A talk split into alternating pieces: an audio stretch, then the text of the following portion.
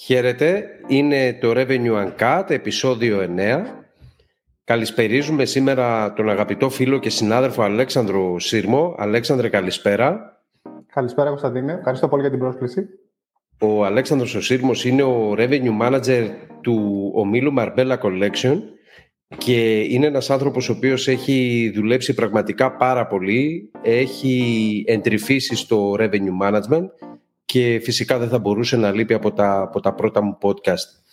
Ε, Αλέξανδρε, όπως είπα, καλώς όρισες. Θα ήθελα έτσι ξεκινώντας, σήμερα θα ξεκινήσουμε λίγο διαφορετικά. Συνήθως ε, ζητάω δύο-τρία πράγματα ε, για το background του κάθε επισκέπτη, το οποίο θα το κάνουμε. Θα ήθελα λίγο έτσι να μας δώσεις, αν θέλεις, να ξεκινήσουμε με τον Παλμό, το πώς κινείται η σεζόν ε, γενικότερα στα Επτάνησα, Θεσπρωτεία και στην αγορά εκεί. Βέβαια, κοίτα, ε, Κωνσταντίνε, φέτος η χρονιά είναι ιδιαίτερη και το έχουμε δει όλοι. Το τι συμβαίνει πάνω κάτω. Εμείς, προσωπικά θα μιλήσω για μας. Έχουμε τρία ξενοδοχεία. Ε, δύο είναι στην Κέρκυρα αυτή τη στιγμή και ένα είναι απέναντι στη Θεσπρωτεία, το Ήλιξ. Το Μαρμπέλα Νίντο και το Μαρμπέλα Κόρφου είναι στη, στην Κέρκυρα. Ε, κοίτα, μέχρι τώρα είχαμε συνηθίσει μια κατάσταση, τέλος πάντων μέχρι πριν τον κορονοϊό, όπου τα πράγματα θεωρητικά ήταν κάπως δεδομένα στο πώς θα τρέξει. Τις χρονικότητες της σεζόν, το πώς αυτά θα περάσουν μέσα, το revenue που θα βρούμε πάνω κάτω. Ε, τώρα είναι, μας επιφυλάσσει εκπλήξεις, τις οποίες εμείς καλούμαστε να τις ψάξουμε, να τις γυρίσουμε ανάποδα, να τις ανοίξουμε, να τις ξεζουμίσουμε. Οπότε εγώ αυτό που βλέπω τώρα, το γεγονός ότι πηγαίνουμε σε μια κατάσταση όπου δεν είναι πλέον ξεκάθαρο το τι θα μπορούσε να έχει κάνει ο καθένας για να πάει καλύτερα ή Σε αυτό το περιβάλλον τελικά που, που εμένα μου αρέσει να λειτουργώ. Δηλαδή, μου αρέσει η απροσδιοριστία και εν τέλει αυτός είναι και ο ρόλος που καλούμαστε να, να παίξουμε ως revenue manager στο κομμάτι αυτό. Ε, δύσκολη υψηλή περίοδος. Προφανώς εφόσον από πέρσι είχαμε πολύ ψηλό πληθωρισμό και το βλέπαμε, όλοι κινηθήκαμε να βρούμε καλύτερα rates μέσα από τα συμβόλαια για να μπορούσαμε να αυξήσουμε το contract value που λέμε, να ξεκινήσουμε από αυτό, να έχουμε όλη μια βάση η οποία θα είναι ψηλότερη, έτσι ώστε στην πορεία να μπορούμε και πιο εύκολα να παίξουμε χωρίς να χαλάσουμε τέλος πάντων τις αποστάσεις μεταξύ των διαφορετικών καναλιών που έχουμε. Ε, άρα, ως ένα βαθμό, είναι και δικαιολογημένο το ότι δεν έρχεται και πιο εύκολα το αποτέλεσμα. Και λεω πιο εύκολα γιατί στο τέλος, ε, επειδή τα ξενοδοχεία είναι, είναι μονάδες που έχουν high marginal production cost, δηλαδή τα δωμάτια τους είναι πολύ συγκεκριμένα. Είναι 100 200, δεν μπορεί να έχεις 2,20 τον Ιούλιο, 200 το Μάιο και πάει λέγοντας. Αυτό σημαίνει ότι αυτό που σε ενδιαφέρει να κάνεις είναι μέχρι και την ημέρα που θα πέσει το night audit που λέμε, να έχεις γεμίσει το ξενοδοχείο σου όσο περισσότερο γίνεται στο πιο ψηλό rate και ενδεχομένως να πιάσουμε και την κουβέντα του, του GOP στο τέλος. Αλλά αυτό είναι το αποτέλεσμα. Άρα, πολλές φορές σκέψω ότι είναι μια χρονιά που ήταν πάρα πολύ καλή. Τι είχες, είχες ρυθμούς πλεονάζοντες που σε πήγαινε, ξέρω εγώ, σε 150% πάνω, 200% πάνω. Και στο τέλος αυτό το πράγμα τι γινόταν, γινόταν αυτή η φούσκα collapse πάνω στο, στα τελικά δωμάτια του ξενοδοχείου. Άρα σκέψω ότι μια χρονιά καταπληκτική, με ρυθμούς 400-500%, με μια χρονιά η οποία ήταν ντεμή, που σε πήγαινε στο 100, ε, εν τέλει δεν διαφέρει πουθενά. Πρακτικά. Όλο το άλλο ήταν imaginary value, το οποίο mm-hmm. έκανε collapse ε, πρακτικά σε αυτά που τελικά είχες. Ε, απλά νομίζω μόνο παίζει, παίζει σημαντικό ρόλο το, σε αυτό που λες ε, το ADR στο last minute, διότι παλαιότερα κακά τα ψέματα το, το πιο υψηλό ADR το παίρναμε πιο κοντά στην, mm στο state του επισκέπτη. Ε, τώρα όμως βλέπουμε να γίνεται το αντίθετο. Ο, ο επισκέπτης έχει εκπαιδευτεί να περιμένει last minute και βλέπουμε ότι τελευταία στιγμή πάρα πάρα πολλά ξενοδοχεία έχουν φτάσει στο σημείο να βάζουν ε, μεγάλες, ε, να βάζουν flash sales και γενικότερα διάφορα Και ο ADR να πέφτει. Και αυτό δεν είναι κάτι που το λέω εγώ, είναι κάτι που το λένε οι ίδιοι οι OTAs. Ότι ήταν πιο υψηλός ο ADR τον Ιανουάριο από ότι είναι τώρα. Ναι. Και πέρσι και το ίδιο συμβαίνει και φέτος. Ναι. Ε, κοίτα, να δεις πώς το βλέπω εγώ αυτό το θέμα. Υπάρχουν καταρχάς segments στην αγορά, όπως είναι π.χ. οι οικογένειες, οι οποίες ως ένα βαθμό τείνουν να αγοράζουν πιο νωρίς και επειδή στην ουσία είναι family, άρα εξορισμού θα πάνε σε ένα μεγαλύτερο δωμάτιο το οποίο θα έχει και κάποια facilities παραπάνω, από εκεί θα σου έρθει ένα παραπάνω rate συγκεκριμένα από αυτή την αγορά πολύ νωρίτερα. Υπάρχουν πελάτες οι οποίοι, ίσως περισσότερο ζευγάρια, άλλου είδους πελάτες τέλος πάντων, οι οποίοι κοιτάνε, δεν τους ενδιαφέρει τόσο πολύ να κλείσουν νωρίς, αλλά ενδεχομένως κοιτάνε κοντά στην άφηξη να βρουν κάτι Ε, εγώ αυτό που κάνω, για να μην μπω ποτέ στη διαδικασία, τέλος πάντων εγώ και η ομάδα μου, να μην μπω ποτέ στη διαδικασία να εγκλωβιστούμε σε αντιλήψεις και πεπιθήσεις οι οποίες ενδεχομένως να είναι λανθασμένες ή φε, πέρσι να ίσχυαν φέτος όχι. Εμείς ε, ασχολούμαστε αρκετά με το ρυθμό μεταβολής. Δηλαδή, αυτό που λες εσύ για το ADR, πώς έρχεται και τελικά πού είναι το καλύτερο DR, εμείς παρακολουθούμε marginal changes. Δηλαδή, δεν ξέρω πόσο μπορώ να επεκταθώ πάνω σε αυτό, αλλά θα σου φέρω κάποια παραδείγματα για να καταλάβεις τι εννοώ. Εμείς, ας πούμε, ότι έχουμε ένα στόχο. Να το πιάσουμε έτσι. Έχουμε μία σεζόν, η οποία σεζόν είναι εξάμηνη και μέσα σε αυτή τη σεζόν κοιτάμε να πάρουμε κάποια έσοδα. Έχουμε χωρίσει τη σεζόν σε μικρά διαστήματα, ανάλογα ο καθένας το business που βρίσκεται τα χωρίζει. Εγώ, π.χ. μου αρέσει να δουλεύω πολύ με το, με το 15 μέρο για να πιάσω τις τάσεις που έχω στο, στο μυαλό μου, γιατί κάπου εκεί χωράει μια ολόκληρη κράτηση χωρίς πρόβλημα. Και εκεί μέσα λοιπόν έχω κάποιες παραδοχές. Δηλαδή, λέω για παράδειγμα ότι για να πιάσω το χ ποσό που θέλω το πρώτο 15 μέρο του Ιουλίου, χρειάζομαι τόσο ποσοστό από απευθείας πωλήσεις. Θέλω τα ακριβά μου δωμάτια να πετύχουν τουλάχιστον αυτή την πληρότητα. Χρειάζομαι μια τελική πληρότητα, ανεξάρτητα του τύπου δωματίων, σημαντική. Χρειάζομαι να δουλέψουν κάποια έξτρα συμβόλαια που έχω, wholesale ενδεχομένως ή παραπάνω. Τα βάζω και αυτά στο παιχνίδι ελάσσονο σημασία στα δικά μου δεδομένα, να σου πω την αλήθεια, αλλά ας τα βάλουμε και αυτό στο παιχνίδι. Οπότε καταλήγω και παίρνω φέτε μέσα στη σεζόν που κάθε μία έχει παραδοχές και στόχους. Άρα τι γίνεται, κάθε φορά που έρχεται πια και περνάει μια, δύο, τρεις, πέντε κρατήσεις μέσα στο διάστημα αυτό, εγώ παρακολουθώ με ποιο τρόπο έρχονται. Ποια είναι η τιμή με την οποία έρχονται, ποιος είναι ο ρυθμός με τον οποίο έρχονται αυτές οι κρατήσεις εκεί μέσα. Όσο προχωράμε προς την τελική πληρότητα, πλέον mm-hmm. μεγαλύτερο κομμάτι είναι αυτό που έχω ήδη actual μέσα και ένα μικρότερο κομμάτι είναι αυτό που έχω στον κενό χώρο. Μειώνεται ο χώρος γιατί είναι πεπερασμένος, δεν, δεν μπορεί να ξεπεραστεί. Άρα αρχίζω και αντιλαμβάνομαι το εξής, ότι πρακτικά πλέον το τι έχει συμβεί ήδη είναι ένα κομμάτι grey out. Δεν μπορώ να το πειράξω. Αυτό που μπορώ όμως να πειράξω και να ασχοληθώ, και εκεί είναι το σημαντικό κομμάτι, είναι ο κενός χώρος. Τι μανούβρα μπορώ να κάνω μέσα στον κενό χώρο, έτσι ώστε αυτό που έχω κάνει ήδη plus το πώς θα απολυθεί ο κενός χώρος, να με φέρει μέσα στο αποτέλεσμα ή τέλος πάντων να μου πει προς τα πού πηγαίνω. Άρα, αν εσύ ή οποιοδήποτε μπορεί ανα πάσα στιγμή να παρακολουθεί το marginal rate of change της τιμής που μπαίνει μέσα, δηλαδη εγώ έχω πετύχει αυτή τη στιγμή 500 ευρώ μια μέση τιμή, από εδώ και πέρα για να έρθει ο στόχος χρειάζομαι 600, αυτή τη χρονική στιγμή. Με τι ρυθμό. Αυτό είναι που έλεγε και ο Νεύτωνας ε, derivative, δηλαδή ψάχνεις το rate of change. Με τι ρυθμό μπαίνει μέσα η νέα μου τιμή; Είναι κοντά στα 600, είναι στα 550, είναι 650. Μήπως εγώ έχω τη δυνατότητα, πειράζοντας κάποιες μεταβλητές, να φέρω εν τέλει την τιμή εκεί που θέλω; Γιατί τελικά δεν είναι μόνο το πότε ψάχνει ο καθένας να βρει το καλύτερο rate, είναι εσύ να γνωρίζεις επακριβώς το παιχνίδι, πώς παίζεται και τι ψάχνεις, τι θέλεις να βρεις, τι θέλεις να πάρεις από τον καθένα. Αυτό οπωσδήποτε ναι. μιλώντας για το online, έτσι, γιατί τουλάχιστον το, ένα μεγάλο κομμάτι, το tour operating, δεν έχεις και πολύ μεγάλα περιθώρια για να... Όχι, η αλήθεια είναι πως δεν έχεις. Εμείς για, για, να, για να βάλεις μεταβλητές. Κοίτα, κοίταξε να δεις τι γίνεται. Ε, έχει, υπάρχει μια τάση που δεν ξέρω κατά, κατά πόσο ισχύει αυτό στη, στην Κρήτη, αλλά σιγά σιγά αρχίζουν οι offline tour operators και κουμπώνουν στο channel management των ξενοδοχείων. Δηλαδή, αρχίζουν άνθρωποι να αντιλαμβάνονται και να καταλαβαίνουν ότι εν τέλει, στο τέλος, για να βρει κάποιος ένα δωμάτιο πραγματικά, θα πρέπει να είναι στη live τη βάση, όχι στην offline. Θεωρώ ότι αργότερα, που βέβαια δεν ξέρω τι ενδεχομένως άλλα παιχνίδια να παίζονται από πίσω, αλλά πρακτικά. Και νομίζω ήδη η TUI, η TUI ήδη συνδέεται ναι. Ε, και, και αυτό δεν γίνεται. Τα channel manager, ναι, έτσι, δεν είναι. Είναι πολύ συγκεκριμένος ο λόγος που σημαίνει αυτό. Γιατί συνήθως mm-hmm. ένα ξενοδοχείο που έχει διάφορα κανάλια και τα οποία δεν βλέπουν την ίδια διαθεσιμότητα τέλος πάντων και πρέπει ο καθένας να τα πειράζει, είναι δεδομένο μετά ότι το ξενοδοχείο θα αρχίζει να κάνει να βάζει μαξιλάρια για να προστατέψει τον εαυτό του. Δηλαδή, εκεί που μπορεί να έχει πέντε και ένα δωμάτιο, εσένα να σου κάνει αλότι το ένα και βλέπουμε. Γιατί να μην είσαι online να, τα πάρει, να κοιτάς και τα πέντε; Οπότε, στο τέλος, όλα θα περάσουν εκεί, θεωρώ.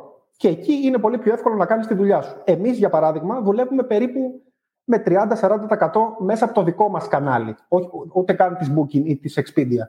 Δηλαδή, ο νούμερο ένα παίχτης που μας πουλάει εμάς στον όμιλο, στο collection, στο Marbella Collection, είναι το δικό μας website, το δικό μας booking engine. Άρα είναι πολύ εύκολο να κάνουμε παιχνίδι. Ε, Σαφώς δεν μπορείς να κάνεις παιχνίδι όταν είναι ανοιχτός και του operator στο διάστημα. Έτσι. Γι' αυτό και λέω ότι όταν στο τέλος μείνουν 5-10 καλά δωμάτια, τα οποία ανάλογα το τι δωμάτιο είναι αυτό, μπορεί αυτό να σημαίνει και 200 και 300 και 500 χιλιάρικα, εκεί έχεις το χώρο να κάνεις πολύ μεγάλο παιχνίδι και να κάνεις ωραία μανούβρα, αρκεί να γνωρίζεις πού θέλεις να φτάσεις. Γιατί ε, ένα πολύ σημαντικό πράγμα Καθώς για μένα... και εδώ τώρα πας, φεύγεις από το revenue management και πας σε ναι. μια λίγο πιο συνολική στρατηγική γιατί κακά τα ψέματα ε, μετράει πάρα πολύ και η στόχευση. Άρα δεν μπορείς απλά τριμάροντας τιμές ε, ανεβοκατεβάζοντας να δημιουργήσεις demand. Αυτό πρέπει να συνοδεύεται σίγουρα και μια πάρα, με μια πάρα πολύ καλή στρατηγική ε, marketing νομίζω.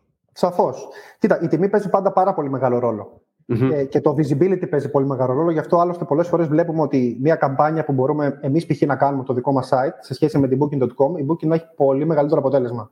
Και πολύ γρήγορα και εκεί ακριβώς που το θέλουμε. Οπότε εκεί κάθεσαι και ζυγίζεις τα πράγματα και λες: Κοίταξε να δεις, εγώ θέλω, τι θέλω, θέλω μεγιστοποίηση του RevPAR. Πώς θα το πετύχω αυτό, έχω αυτές τις επιλογές. Δοκιμάζω και ανάλογα κρίνω. Ε, ο στόχος είναι πάντα ενδεικτικός. Δηλαδή, ο στόχος μπαίνει για να μπορέσει να έχεις ένα PNL το οποίο να φέρνει από κάτω ένα GOP που να είναι sustainable για την εταιρεία, τις τράπεζες και την ανάπτυξη της εταιρείας. Στο δικό μου το μυαλό, και αυτό που κοιτάζω εγώ να κάνω μέσα στα δικά μου τα μοντέλα, είναι συνεχώς να προσαρμοζόμαστε σε αυτό που βλέπουμε ότι συμβαίνει στην αγορά. Άρα, αν. Και θα στο φέρω με ένα εξάπλο παράδειγμα πρακτικό, όχι στη θεωρία στο μοντέλο που χρησιμοποιούμε εμείς για revenue manager, το ε, management, το οποίο δεν είναι, ε, είναι custom, τέλος πάντων το έχουμε φτιάξει εμείς, περνάμε τις παραδοχές μέσα στο μοντέλο για την κάθε περίοδο. Και όπως μπαίνουν οι κρατήσεις μέσα στο διάστημα αυτό, είτε μου διευκολύνουν τη διαδρομή που είχα φτιάξει εξ αρχής. Αν για παράδειγμα, εγώ του είχα βάλει ότι θέλω να έρχονται direct, direct πωλήσει μου με 20% και αυτά έρχονται με 30%, παρατηρώ ότι η διαδρομή που είχα χτίσει μέσα στο μοντέλο διευκολύνεται.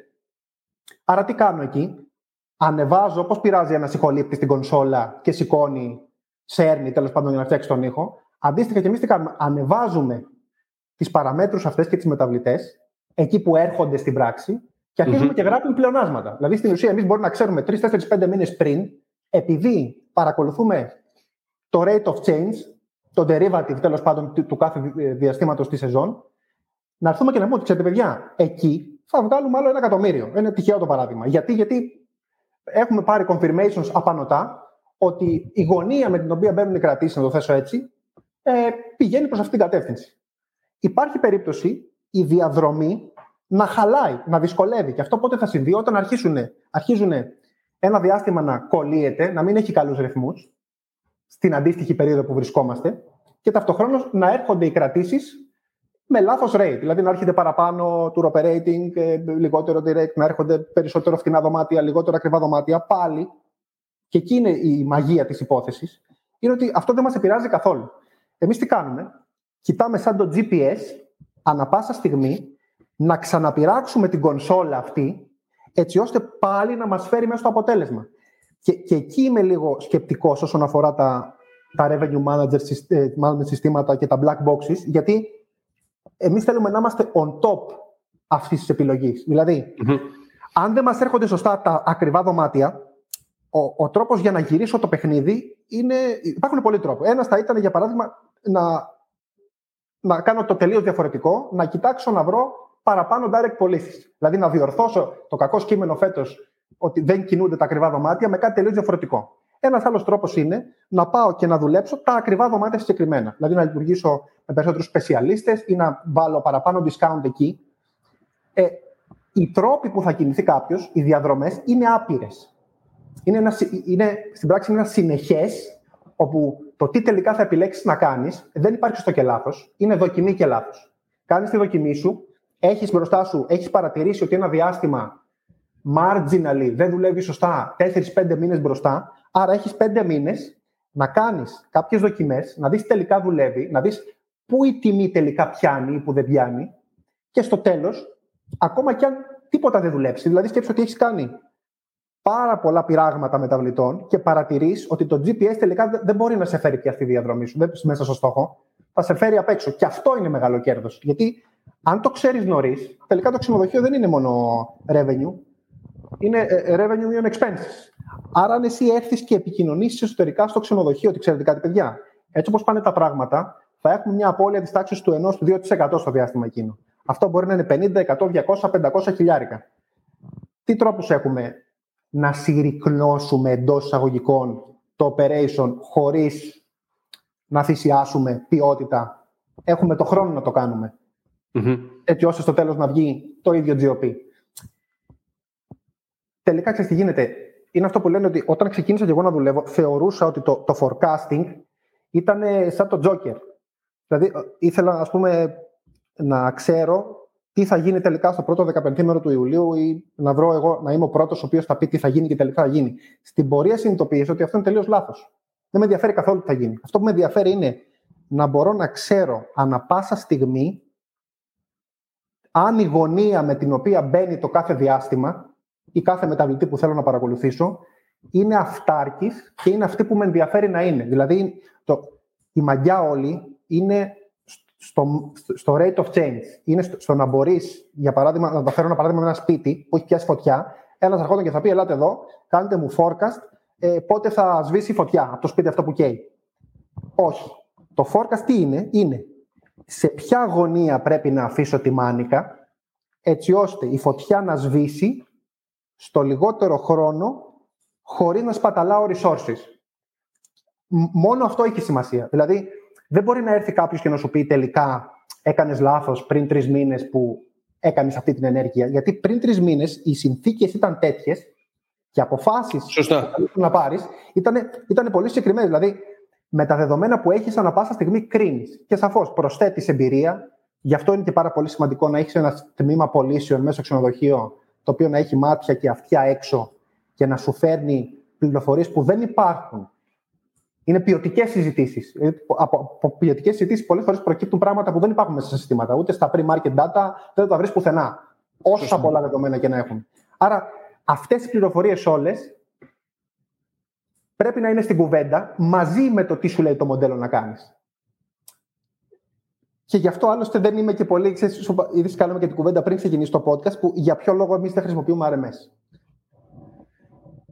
Και άμα θες μπορούμε να ξεκινήσουμε να σου πω από την αρχή πώς ξεκίνησε όλο αυτό και φτάσαμε εδώ, γιατί δεν είναι εύκολο να μην έχεις RMS ε, και να κάνεις. Και είναι και σημαντικό ότι ναι. αφενός ε, εμείς έχουμε και δύο παράγοντες στα ξενοδοχεία μας. Το ένα έχει να κάνει με το seasonality και το άλλο έχει να κάνει ε, κυρίως νομίζω το seasonality το οποίο δεν βοηθάει και ιδιαίτερα. Επομένως, ναι, ε, σίγουρα όμως πρέπει να, βάζεις, να βάλεις και άλλους παράγοντες. Έτσι, είδαμε το φετινό παράδειγμα, ε, το Μάρτιο πανηγυρίζαμε όλοι στις εκθέσεις και κανένας δεν είδε τις ε, αυξήσεις των αεροπορικών να έρχονται.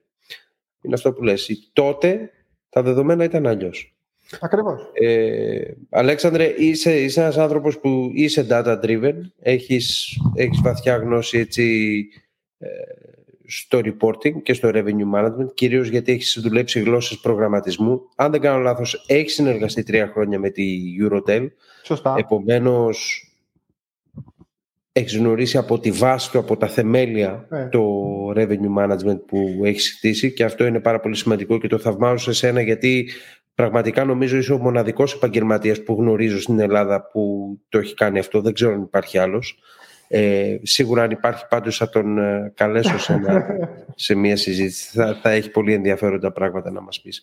Ποιο ήταν το, το μεγαλύτερο challenge όλο αυτό; Γιατί πήρες κάτι από μωρό και ναι. το έχεις πάει σε ένα, σε ένα άλλο επίπεδο. Και θα, θα σου πω τι γίνεται. Νομίζω ότι στη ζωή μου ήμουν πάρα πολύ τυχερός. Δηλαδή, για να φτάσουμε εδώ που είμαι, δηλαδή καθίσανε πέρα από την εργατικότητα και τα λοιπά που μπορεί κάποιος να πει ότι μπορεί να έχει ή να μην έχει, χρειάζεται πάρα πολύ τύχη στη ζωή σου. Και αυτό έτυχε να συμβεί σε μένα, γιατί σκέψω ότι όταν τελείωσα το πανεπιστήμιο και το στρατό και τα λοιπά, δεν είχα ιδέα τι θέλω να κάνω στη ζωή μου. Τίποτα. Και δεν είχα και καμία σχέση με τα ξενοδοχεία. Δηλαδή, εγώ τελείωσα το Οικονομικό Πανεπιστήμιο Αθηνών. Ε, ξενοδοχείο. Απλά είχα πάει κάπου διακοπές με τον πατέρα μου. Δεν ασχολούμουν καθόλου. Έτυχε λοιπόν μετά το στρατό σε ένα reunion του Πανεπιστημίου να τύχει να βρω έναν παλιό μου συμφοιτητή που είχαμε να μιλήσουμε και χρόνια, ο οποίος μετά από δύο μέρες κατέβηνε στη Ρόδο να ξεκινήσει δουλειά στη ξενοδοχεία. Και έτσι, με, μετά από το δεύτερο, τρίτο, τέταρτο ποτό, τέλος πάντων πόσα ήταν, είπα και εγώ εντάξει, πάμε. Γιατί όντως δεν είχα τι άλλο, τι άλλο να κάνω πρακτικά. Έτσι ξεκίνησε. Και σκέψω ότι ξεκίνησα από την αποθήκη τροφίμων. Αυτή ήταν η πρώτη μου δουλειά. Μπήκα χωρίς να έχω καμία εμπειρία από τίποτα σε σχέση με ένα ξενοδοχείο, κατευθείαν σε μια αποθήκη. That was it. Αυτό το σκηνικό θυμίζει πάρα πολύ τη φετινή σεζόν πάντως, το, το, το labor στο, στα ναι, ακριβώς, μας, ακριβώς. Και όμως αυτό είναι ένα, ένα δείγμα, το ότι ξέρεις κάτι, η, η δουλειά που κάνουμε δεν είναι ούτε πυρηνική φυσική, που ενδεχομένως και η πυρηνική φυσική να μην είναι τόσο δυσκολία, άμα την ψάξεις κάποιος παραπάνω, αλλά θέλω να πω ότι το μόνο που χρειάζεται είναι να σου αρέσει αυτό που κάνεις και να είσαι εκεί, να είσαι παρόν και να προσπαθεί να γίνεσαι καλύτερος. Εγώ λοιπόν εκεί που ήμουν στη Ρόδο, το οποίο έτυχε για καλή μου τύχη να βάλει Φιντέλιο πριν 13 χρόνια, επειδή τότε ο διευθυντής, θυμάμαι, ένας καταπληκτικός άνθρωπος από την Κύπρο, είχε στο μυαλό του ότι στο μέλλον όλες οι κρατήσεις θα πέφτουν αυτόματα μέσα στο PMS.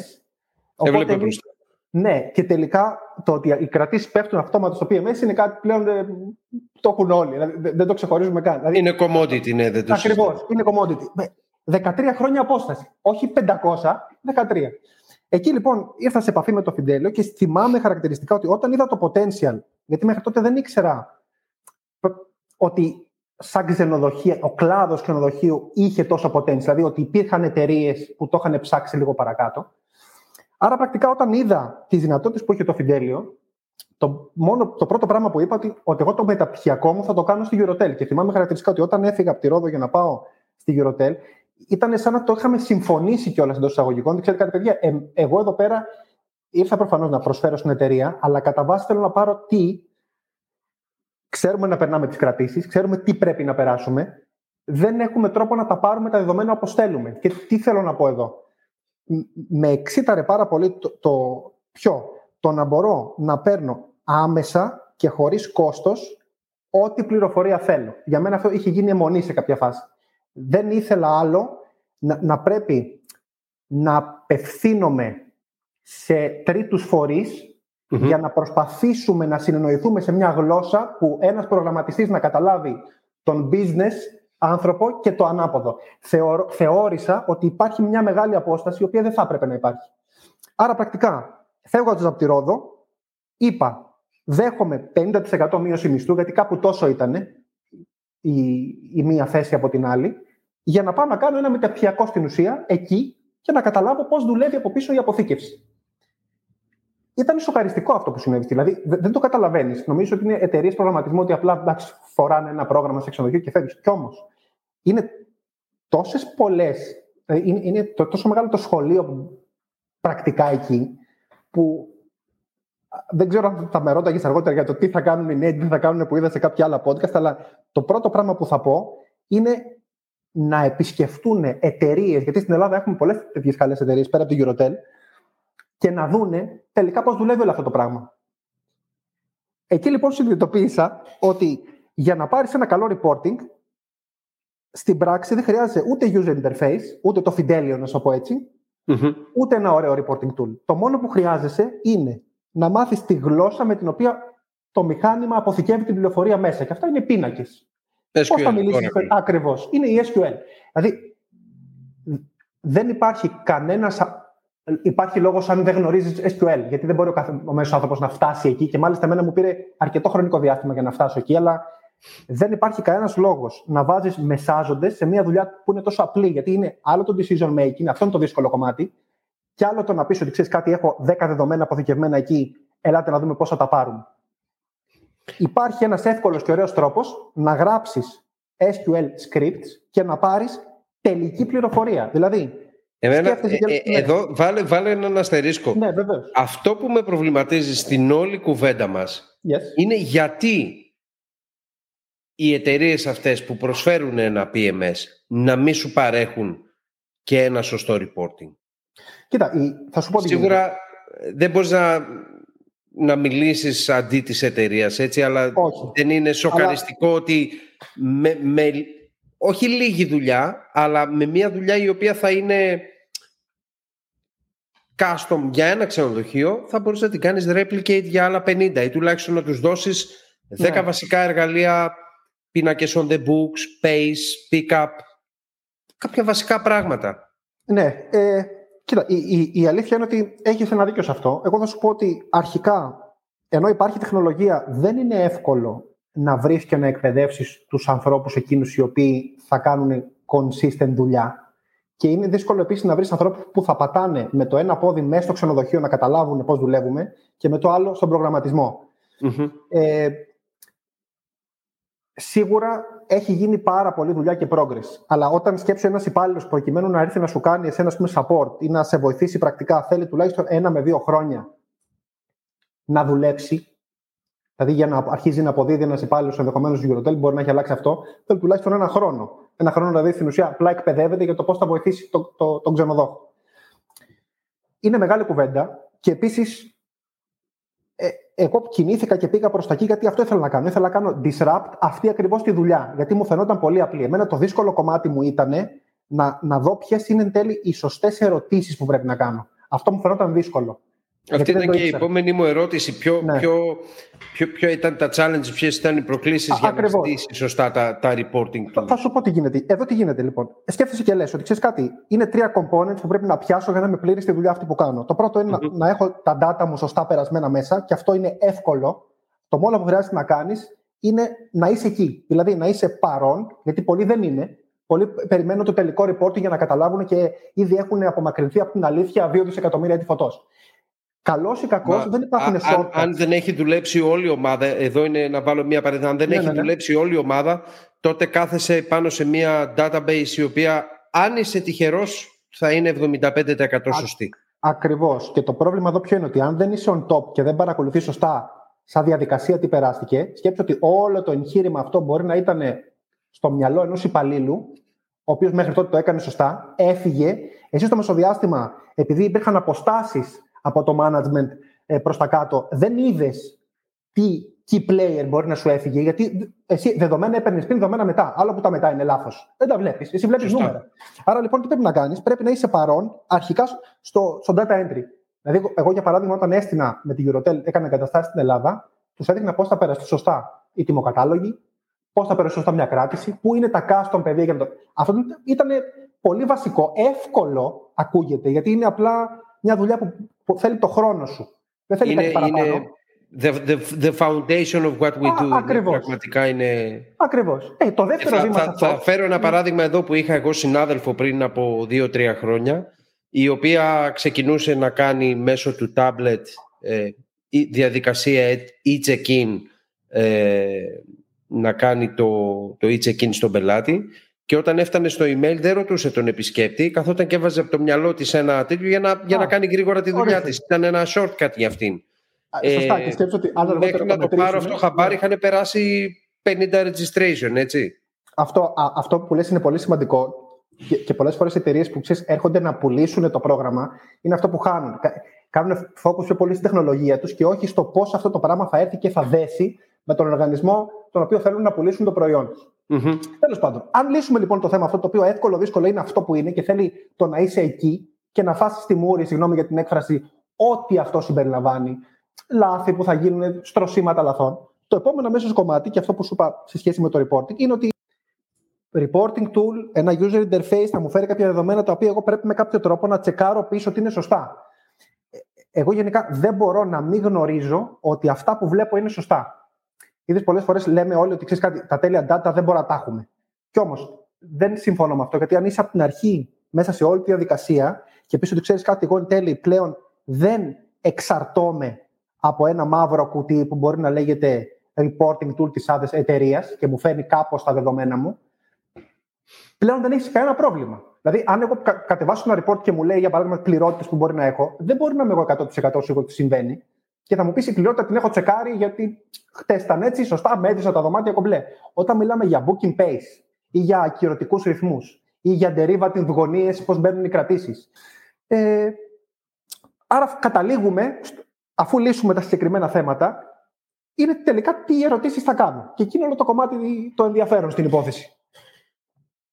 Και εκεί μπαίνει ουσιαστικά το, το revenue management, ναι. το τι παραμέτρους θα, θα θέσουμε, έτσι. Ακριβώς. Φεύγοντας ε... από, από, από management πλέον, από revenue management, γιατί αυτό είναι το ένα σκέλος της, ε, της δουλειάς μας ε, και πολύ σωστά μίλησες και είπες ότι δεν έχει σημασία μόνο το revenue που θα βγάλουμε, αλλά και το τι κόστη θα τρέξουν από πίσω για να φτάσουμε στο GOP. Άρα μιλάμε πλέον για revenue optimization, έτσι. Ε, εδώ, ποιο είναι το κλειδί για να φτάσουμε σε μια πετυχημένη στρατηγική; Κοίτα, ε, έχω την εντύπωση ότι το, το πρώτο πράγμα που έχουμε να κάνουμε είναι να παρατηρήσουμε σωστά τι συμβαίνει. Να ξεκινήσουμε από αυτό. Δηλαδή, η, η αρχή όλων είναι. Πάντα το, το έβλεπα αυτό και μέσα στη δουλειά είναι ότι αν κάνεις και πράξεις βάσει αυτού που συμβαίνει στην πραγματικότητα, δεν έχεις να φοβάσαι τίποτα. Όλα ξεκινάνε τα προβλήματα όταν αρχίζουμε και κάνουμε παραδοχές, επειδή δεν μπορούμε να πιάσουμε αυτό που συμβαίνει στην πράξη. Άρα, όπως είπα και στην αρχή, για να κάνεις ένα σωστό revenue management, τι χρειάζεται να κάνεις; Αρχικά πρέπει να δεις τι πρέπει να πετύχεις. Έχεις ένα ενδεικτικό στόχο. Ωραία, αυτό το στόχο πρέπει να τον κατατμήσεις σε κάποιους μεταβλητές. Δηλαδή, τι θέλεις να παρακολουθήσεις για να φτάσεις στο σημείο του να είσαι μέσα στο στόχο ή τέλος πάντων να φτάσεις εκεί που θέλεις. Ε, αυτό δεν είναι κάτι δύσκολο. Είναι, για την ακρίβεια είναι κάτι πάρα πολύ απλό. Ιδανικά, για παράδειγμα, τι θα ήθελε ένας πελάτης, ένας ξενοδόχος, σαν για εμάς, να γεμίσει πλήρως το ξενοδοχείο του με το μέγιστο δυνατό rate. Ε, αυτό τι σημαίνει στην πράξη; Σημαίνει ότι αν εσύ περιμένεις για πάντα, είδες μου έφερες και ένα πολύ ωραίο παράδειγμα με το πάρκινγκ πριν ξεκινήσουμε. Αν εσύ περιμένεις για παράδειγμα μία ζωή για την καλύτερη τιμή, στο τέλος θα έχεις πετύχει μία κράτηση, δύο, θα έχεις το καλύτερο ADR όλης της Ελλάδας, 10.000 ευρώ ανακράτηση, και στο τέλος το rev par σου θα είναι 5 ευρώ. Άρα λοιπόν, με τη μία βλέπεις ότι ένα κομμάτι που παίζει ρόλο είναι η τιμή και ένα άλλο κομμάτι που παίζει ρόλο είναι η πληρότητα. Είναι δύο πολύ συγκεκριμένα πράγματα τα οποία πρέπει να μπαλανσάρεις με ωραίο τρόπο. Και εδώ κουμπώνει αυτό που σου είπα πριν με τα derivatives. Με, με το rate of change, με το που βρίσκομαι Στο δικό μου το μυαλό, το budget δεν είναι μέσα στη σεζόν. Το budget είναι απ' έξω από τη σεζόν. Γιατί, ας πούμε, όταν κοιτάς και ψάχνεις ένα μήνα, π.χ. τον Αύγουστο, τι θα τον κάνεις, παρατηρείς ότι το ξενοδοχείο δεν είναι εστιατόριο. Δηλαδή, το revenue του εστιατορίου δεν προκύπτει την ίδια ημέρα, όπως γίνεται στο εστιατόριο, στο ξενοδοχείο, προκύπτει μέσα από ένα-ενάμιση χρόνο πωλήσεων, όπου φτάνεις πια εκείνη την ημέρα, την 5η Ιουλίου, και πλέον έχεις το βράδυ ένα αποτέλεσμα. Άρα στην ουσία είναι ένα, μια ουρά, όπου κάθε μέρα με κάποιο ρυθμό γεμίζεις ένα συγκεκριμένο διάστημα. Ε, αν εσύ λοιπόν χωρίσεις όχι μόνο σε κομμάτια της σεζόν σου, αλλά σε κομμάτια όλη τη διαδρομή και την κάνεις identify, από εκεί και πέρα τι έχεις στο τέλος, έχεις μια τροχιά και έχεις ταυτοχρόνως και μια ενδεικτική σωστή γραμμή που πρέπει η τροχιά σου να ακολουθήσει. Και συγκεκριμένα, το, το, μου ήρθε το παράδειγμα αυτό από την κόρη μου, όταν έβλεπα το καρδιογράφημα της κόρης μου για, για το αν πηγαίνει σωστά και κάθεται του γιατρού εκεί που έπρεπε τέλος πάντων να κάτσει. Ε, είναι profound αυτό που σημαίνει, γιατί στην πράξη αυτό σε νοιάζει. Είναι τώρα Γενάρης, είναι Δεκέμβρης. Πώς έπρεπε να γεμίζει ο Ιούλιος το Γενάρη; Τι σημαίνει πώς έπρεπε; Έχεις κάποια στατιστικά δεδομένα παλαιότερων ετών ότι ξέρεις κάτι, γέμιζε τότε με αυτόν τον τρόπο, στο τέλος μου έφερα αυτό το αποτέλεσμα. Πάρα πολύ ωραίο αυτό. Το χρησιμοποιεί ενδεικτικά. Ένα άλλο είναι το τι, τι βλέψεις μπορείς να έχεις για το μέλλον. Δηλαδή, μπορεί να έρθεις και να πεις ότι ξέρεις κάτι. Εγώ είμαι διατεθειμένος να χαλαρώσω τους ρυθμούς μου για να δοκιμάσω να βρω ένα καλύτερο rate αργότερα. Αυτό δεν το κάνεις συστρατευμένα και με πρόγραμμα και στοχευμένα. Άρα λοιπόν τι συμβαίνει στο τέλος; Στο τέλος παρακολουθείς και λες ότι ξέρεις κάτι. Εγώ έχω μέχρι τώρα τρει-τέσσερι μήνες μια πολύ ωραία διαδρομή, η οποία αυτή τη στιγμή είναι είτε μέσα είτε έξω από αυτό που θα ήθελα, και ανάλογα κοινό το καράβι, δηλαδή μια μικρή στροφή του τιμονιού στο καράβι τώρα, άμα δεις αργότερα σε μοίρες, σε γωνία, όποιοι ασχολούνται με την ναυσιπλοεία, μπορεί να σε πάει από την Αυστραλία στη, στην Ινδία. Θέλει δηλαδή να αφήνεις και το πλάνο σου και τον τρόπο σου να ανασάνει. Αυτό που κάνουν πολλοί που ξέρεις, προσπαθούν συνεχώς να τραβάνε τα δεδομένα και να πριν ακόμα ανασάνει μια απόφαση να, την, να, να κάνουν μια καινούργια απόφαση πάνω στην απόφαση που στο τέλος δεν θα έχεις καταλάβει εν τέλει τι έχει γίνει. Για μένα δεν μπορεί να δουλέψει έτσι. Όλα είναι σχολείο. Αν δεν μάθουμε από τη διαδικασία αυτή που πάμε να κάνουμε, δεν έχει κανένα να είμαστε εδώ πέρα. Και, και γι' αυτό πάλι θα πω ότι ακόμα και να είχε κάποιος ένα μαύρο κουτί, το οποίο με ένα κουμπί θα του έλεγε ακριβώς τι πρέπει να κάνει, δεν θα το επέλεγα. Είναι χίλιες φορές καλύτερο να έχεις ένα χαμηλότερο αποτέλεσμα, το οποίο το γνωρίζεις, είσαι δηλαδή κοινωνός και μέτοχος στην αλήθεια του αποτελέσματο, παρά να αφήσεις να απομακρυνθείς τελείως από την αλήθεια, να τα αφήσεις όλα αυτοματοποιημένα και στο τέλος, είτε είναι καλό είτε κακό, απλά να πρέπει να δεχθείς, να εμπιστευτείς μια κατάσταση την οποία δεν ελέγχεις καθόλου. Δεν, δεν, μπορεί να λειτουργήσει έτσι. Επειδή οι, mm-hmm. οι αποφάσεις είναι άπειρες και το πώς θα φτάσει τελικά σε ένα αποτέλεσμα δεν είναι δεδομένο, ούτε είναι μαύρο ή άσπρο, πρέπει να έχεις το χώρο και το χρόνο να δοκιμάσεις, να δεις τι τελικά πιάνει και τι όχι, και όλοι μαζί, το revenue, οι πωλήσεις, το ξενοδοχείο σαν operation, γιατί το νούμερο ένα είναι το προϊόν. Ό,τι και να κάνουμε εμείς εδώ πέρα, το, όλα ξεκινάνε από το προϊόν. Και μάλιστα, ε, marketing που λέω, που ακούω πολύ συχνά marketing, επειδή όντως στην ΑΣΟΕ τελείωσα το marketing, είμαι πολύ ευαίσθητος με τον ορισμό. Γιατί στην πράξη το marketing δεν είναι αυτό που νομίζουμε ότι είναι πρόθεση μόνο. Το marketing έχει 4 P και το πρώτο P είναι το product. Είναι το place, είναι το price και μετά είναι το promotion. Δηλαδή, το promotion στο πανεπιστήμιο μας το μάθανε ως κάτι πολύ συγκεκριμένο, σημαντικό, αλλά είναι μια υποπερίπτωση. Το νούμερο ένα είναι τι θα κάνεις με το προϊόν σου.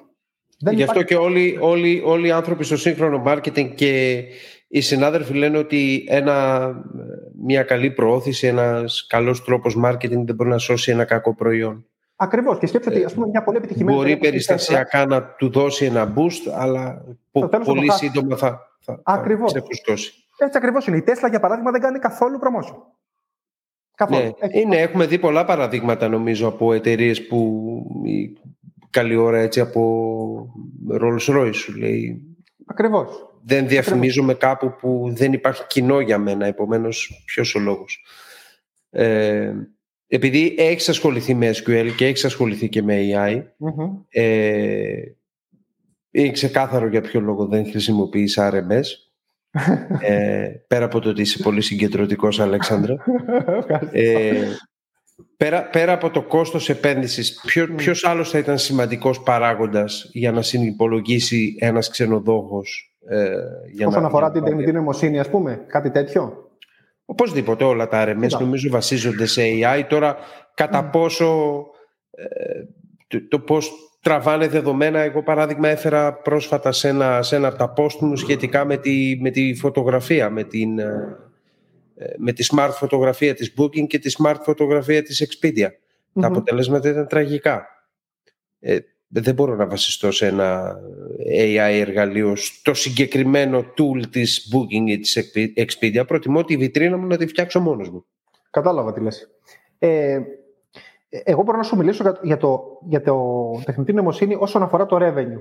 mm Και τι θα γίνει εκεί, γιατί πιστεύω ότι όντως υπάρχει potential, αλλά τι συμβαίνει; Πάλι τι πρέπει να κάνουμε, πρέπει να πάμε να παρατηρήσουμε και να καταλάβουμε τι είναι τελικά το μοντέλο αυτό και πώς δουλεύει. Όπως για παράδειγμα είναι το chat GPT. Αυτά είναι μοντέλα γλώσσας. Λέγονται large language models. Αυτό που κάνουν δηλαδή στην ουσία τι είναι, το breakthrough που έγινε ήταν ότι μηχανές καταφέρουν διαβάζοντας κείμενο, διαλόγους μεταξύ μας, διάφορα, οτιδήποτε κείμενο, να βρουν από κάτω underlying connections και κίνητρα των ατόμων του πώς απαντούσαν τέλος πάντων ο καθένας προς τον άλλον. Άρα, εφόσον κατέκτησαν το συγκεκριμένο σημείο, μπορούσαν μετά πάνω εκεί να βελτιώσουν ή να σου δώσουν meaningful απαντήσεις πάνω σε κάποιες παρεμφερείς Άρα στο κομμάτι το δικό μας αυτό που θα βοηθήσει και εκεί που θα πρέπει κάποιος αρχικά να στοχεύσει είναι στο να έχει ανθρώπους στο ξενοδοχείο του που να είναι storytellers. Δηλαδή το AI δεν θα σου έρθει να του πετάξεις 50 πίνακες και να σου πει ωραία πες μου τι να κάνω. Η απάντηση είναι πότε. Και τι ακριβώς εννοείς. Δεν έχω context, δεν έχω το υπόβαθρο εκείνο για να σου απαντήσω. Θέλω να μου δώσεις το rationality το δικό σου, να μου κάνεις feed τη λογική με την οποία δουλεύεις και εγώ πάνω εκεί θα σου κάνω improve. Γιατί και, και είναι ένα πολύ σημαντικό αυτό για μένα. Για παράδειγμα, δεν νοείται ένας revenue manager, για παράδειγμα, κατά τα δικά μου δεδομένα, να μην είναι ένας πολύ καλός storyteller στο τι συμβαίνει. Το budget που έχεις να πιάσεις, που αυτό είναι για μένα ο στόχος και το Ευαγγέλιο, είναι μια ιστορία. Το budget του 24 είναι μια ιστορία που ξεκίνησε το 2023 και θα τελειώσει τον Οκτώβρη του 2024. Αυτή την, ακριβώς. Αυτή την ιστορία λοιπόν θα πρέπει κάποιος να την πει, να τη συντηρεί. Είναι πώ κάνουμε στα meetings, για παράδειγμα, που κρατάμε κάποιες σημειώσεις και ερχόμαστε μετά και κάνουμε follow-up. Ε, αυτό στην ουσία είναι, είναι μια ιστορία. Αν μπορούσε ο καθένας να πει μια ωραία ιστορία για το κομμάτι του, είτε αυτός είναι στη συντήρηση, είτε είναι στο housekeeping, είτε το οπουδήποτε, το τι προβλήματα αντιμετωπίζω και πώς τα επιλύω, εκεί θα σε βοηθήσει σαν ε, το AI, σαν ένας βοηθός που θα έρθει και να σου πει: Κοιτάξτε να δεις. Εσύ το 19, η ίδια μέρα, τώρα 14 Ιουλίου, ήσουν αστημένος για τον Αύγουστο με αυτές τις συνθήκες. Εσύ τότε επέλεξες να κάνεις αυτό. Οι ανταγωνιστές σου επέλεξαν να κάνουν εκείνο. Τώρα, πώς θα το αντιμετωπίσουμε, τι προτείνεις, να κινηθούμε έτσι, να δούμε, θα πιάσει; Είναι, είναι, είναι τόσο ωραίο αυτό που μπορεί να γίνει με το βοηθό, αλλά θέλει από πίσω και ένα υπόβαθρο. Δεν μπορεί κάποιος να θεωρεί ότι ξέρεις κάτι, μια καινούργια τεχνολογία που είναι overhyped σε έναν βαθμό. Γιατί όλοι σκέψη τώρα θα δεις σιγά σιγά όλες οι εταιρείες που πουλάνε από κομπιουτεράκια μέχρι υπερσυστήματα θα έχουν από πάνω στο, στο φυλάδιο τη λέξη AI. Ε, ήδη πάρα πολλές ναι. εταιρείες τεχνολογίας με ένα API και μία σύνδεση με το Είναι AI μετα, μετακίνηση. Ναι, Ξαφνικά προσφέρουν AI solutions. Το οποίο είναι... Πρέπει να το καταλάβουμε. Εγώ γι' αυτο κάθε φορά που συζητάω ή και ενδεχομένως πολλές φορές να μην είμαι πολύ δεκτικός σε ανθρώπους που έρχονται να, μου, να μας πουλήσουν διάφορες λύσεις, είναι ότι θέλω να καταλάβω ακριβώς πώς θα βοηθήσει η λύση αυτή την εταιρεία. Δεν θέλω fancy words ή ένα αποτέλεσμα το οποίο θα πρέπει εγώ να το εμπιστευτώ. Θυμάμαι χαρακτηριστικά ότι έχω κατέβει πάρα πολλές φορές στην Αθήνα για να δω ε, gatherings εταιριών από όλο τον κόσμο που έρχονται να πουλήσουν κάτι αντίστοιχο και βλέπω μια κρυψίνια, δηλαδή βλέπω ένα cloud source mind ότι ξέρετε κάτι, εμείς παιδιά έχουμε τη λύση και η λύση είναι σε αυτό εδώ το κουτί. Το Αγοράστε το. Ναι. Take it or leave it. Αδιανόητο. Δηλαδή είναι, το πρώτο πράγμα που πρέπει να κάνεις είναι να πείσει έναν άλλον άνθρωπο και για να τον πείσει πρέπει να τον κάνεις engage ε, είναι αδύνατο για μένα, για παράδειγμα, να, πω, να πω στα κορίτσια το gradation απ' έξω. Ξέρετε κάτι, θα το κάνετε έτσι. Πρέπει να έχουμε καθαρά data. Ε, να είναι. Το μόνο σίγουρο. Clean. Σωστά. Εδώ όμως ε, αυτό που είναι πάρα πολύ σημαντικό να καταλάβουν οι περισσότεροι συνάδελφοι και όχι μόνο και οι συνεργάτες εξωτερικοί κτλ είναι ότι πρέπει να φύγουμε πλέον από την λογική που είμαστε και να πάμε σε μια την πολυκάναλη λογική και πλέον να πάμε σε μια omni-channel λογική την οποία τη βλέπουμε στις πολυεθνικές εταιρείες αυτή τη στιγμη και αισθάνομαι ότι πολύ σύντομα θα πρέπει να μπούμε αν δεν έχουμε μπει κάποιοι στη, στη λογική αυτή και τι σημαίνει πρακτικά; Ότι θα πρέπει τα ίδια data να τα μοιράζονται όλα μας ε, τα κανάλια. Βλέπουμε ότι βάζουμε ancillary revenue εργαλεία, βάζουμε app, βάζουμε TV channel, βάζουμε διάφορες έτσι, παραμέτρους στα συστήματά μας, ε, τα οποία όμως δεν συνεργάζονται. Έχεις απόλυτο δίκιο σε αυτό. Ε... Έτσι, πόσο εύκολο, πόσο δύσκολο είναι όλο αυτό να λειτουργεί σαν ένα, σαν ένας οργανισμός. Γιατί στο τέλος της μέρας όλο αυτό έρχεται και πέφτει στο δικό σου PC και θα πρέπει εσύ αφενός να κάνεις τις αναλύσεις σου όσον αφορά το optimization, αλλά και έξω στο operation θα πρέπει να παρέχουν μια, μια πάρα πολύ καλή εμπειρία βασισμένη στα data και στην, ε, στο experience του, του repeater επισκέπτη. Ισχύει. Ε, έχεις, έχεις απόλυτο δίκιο σε αυτό. Ε, στο, στο, δικό μου το μυαλό και όπως το βλέπω μέσα από την εταιρεία στην οποία εργάζομαι, ε, κάποια δεδομένα πρέπει να διαχωριστούν και κάποια όλα πρέπει να ενοποιηθούν. Τι θελω να πω με αυτό; Συνήθως θα ακούσεις πολλές φορές ότι βγαίνουν προγράμματα και εταιρείες οι οποίες σου λένε να δεις από τη δικιά μου την πλατφόρμα. Θα σου κάνω ε, PMS, Channel Manager, ERP, Survey, Application και δεν ξέρω τι άλλο μπορώ να κάνω. Ε, Συνήθως αυτού του είδους οι προσεγγίσεις τελικά καταλήγουν στο να μην κάνουν τίποτα. Άρα τι πρέπει να αρχίσεις πάλι και να κάνεις; πάλι να έρθει και να παρατηρήσεις την κατάσταση και να έρθει και να πεις ότι κοίταξε να δει ποια είναι η καλύτερη ισορροπία στο κομμάτι αυτό που αναφέρεις προκειμένου να κάνω τη δουλειά μου. Και το αποτέλεσμα, mm-hmm. όπως το έχω στο μυαλό μου, είναι ως εξής. Όταν βρεις κάτι που σου κάνει, όπως για παράδειγμα έτυχε εμείς να βρούμε συγκεκριμένα το συγκεκριμένο τρόπο να κάνουμε revenue management και μας κάνει, δεν το ακουμπάς.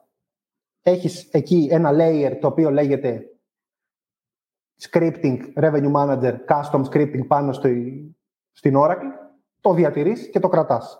Από εκεί και πέρα, όταν θα έρθει ένας πελάτης και θα μπει στο ξενοδοχείο σου, πρέπει με κάποιο τρόπο ο guest relations, όπως ανέφερες ή οποιοδήποτε άνθρωπο που θα τον αναλάβει, να έχει την πλήρη εικόνα του guest experience του συγκεκριμένου.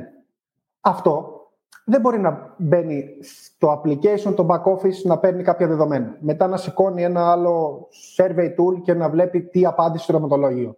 Μετά να φεύγει από εκεί. Ε, Προφανώς αυτό δεν θα γίνει. Αλλά και ευτυχώς υπάρχει ήδη η τεχνογνωσία και το know-how από εταιρείες του κλάδου να έρθουν και να ενοποιήσουν πια το guest experience κομμάτι, το CRM και να βοηθήσουν πολύ και εμάς να το κάνουμε.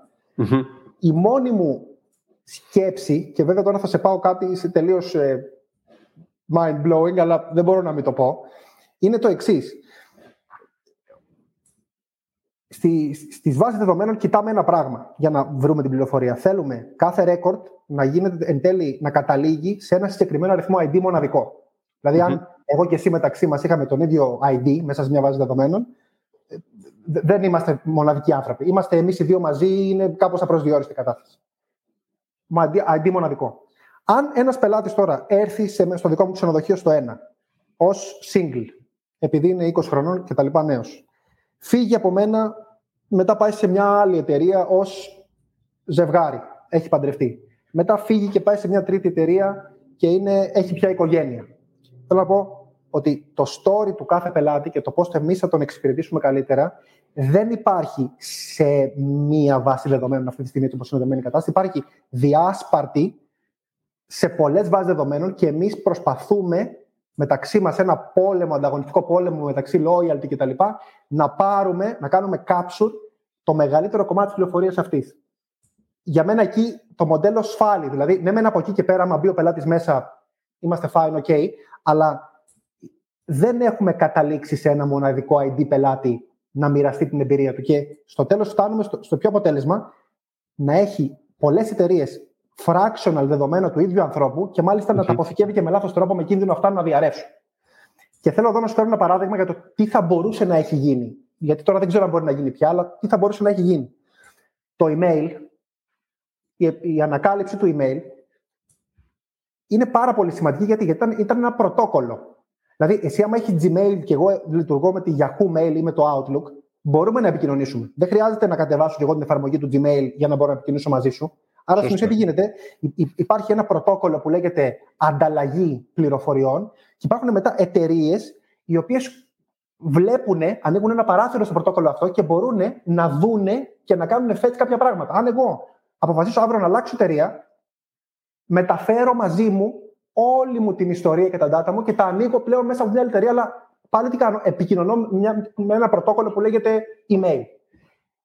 Έτσι θα έπρεπε να είναι και εδώ. Δηλαδή, στην ουσία, αντί να έχουμε application παρα application του κάθε ξενοδοχείου και να πολεμάμε όλοι να βρίσκουμε τον πελάτη και στο τέλος απλά να χάνουμε δεδομένα ή να, κάνουμε, να, να τα επεξεργαζόμαστε λάθος, θα έπρεπε στην ουσία ο πελάτης πια να κουβαλάει την εμπειρία που έχει αποκομίσει και εμείς στην ουσία να ανοίγουμε. Δηλαδή, το Άβρα και το Μαρμπέλα, όταν θα έρθει ο ίδιος πελάτης εκεί, να μπορεί να είδει τα ίδια πράγματα. Δηλαδή, να μπορώ εγώ να μοιραστώ μαζί σου και εσύ μαζί μου την εμπειρία του πελάτη, έτσι ώστε εσύ να τον κάνει. Γιατί τι γίνεται, Κωνσταντίνε; Είμαστε σε πόλεμο.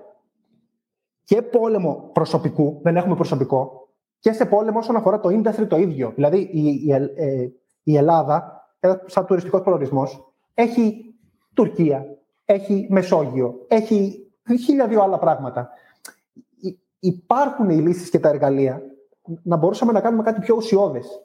Άρα, σε αυτή την περίπτωση που σου λέω, όσον αφορά το, το πρωτόκολλο που σου αναφέρω, είναι ότι ο κάθε. Εδώ, εδώ καλά-καλά δεν έχουμε, δεν έχουμε STR, Αλέξανδρε. Ναι, κατάλαβες ποιο είναι το δεν θέμα. Έχουμε, εδώ καλά-καλά ναι. δεν έχουμε star, ναι. star report. Ναι, έχεις απόλυτο δίκιο σε αυτό. Απλά εγώ προσπαθώ πάντα προσπαθώ να το κάνω, να βρίσκω τη βέλτιστη λύση.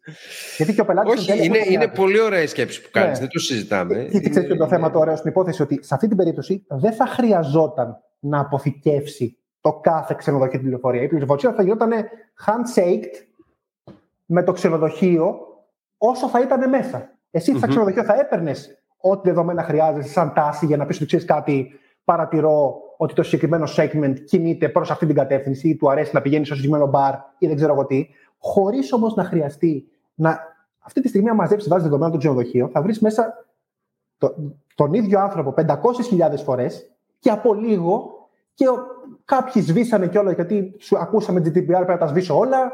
Κάποιοι δεν τα σβήσανε γιατί σου λέει αυτό είναι το κεφάλαιό μου. Είναι μπάχαλο.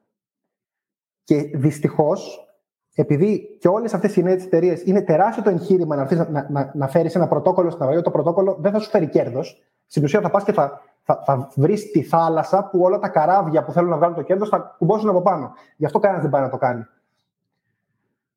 Δεν ξέρω. Αλλά για μένα αυτή η λίστα ήταν η πραγματικά σωστή. Να μπορώ να πάρω τον πελάτη το δικό σου, γιατί αποφάσισε φέτος ο πελάτης αποφάσισε να πάει στην Κρήτη, ρε παιδί μου. Δεν μπορεί να ζήσει μια ζωή στην Κέρκυρα. Τουρισμό κάνουμε. Αν δεν δεις νέα, νέα μέρη, τι νόημα έχει και ο ίδιος ο τουρισμός; Σκοπός δεν είναι να φέρουμε όλους τους πελάτες και τους κάνουμε μπαρμπέλα για πάντα. Δεν είμαστε cult. Ούτε μια, μια είδους, κατάλαβες, οργάνωση. Ε, το θέμα είναι να προσφέρουμε εμπειρία και τι πιο τέλειο από το να μπορούμε να πλέον να επικοινωνήσουμε με έναν τρόπο έτσι ώστε ο καθένας να βλέπει, να ανοίγει ένα παράθυρο στο ποιος είναι πραγματικά ο πελάτης σήμερα. Όχι πριν 10 χρόνια που μου ήρθε, που ήταν άγαμος και του άρεσε να πίνει, ξέρω εγώ, κοκακόλε. Τώρα, τι συμβαίνει τώρα και πού πηγαίνει τώρα. Να, να κουβαλάει μαζί του όλη την πληροφορία αυτή. Σωστά. Ναι, αυτό. Ουτοπικό.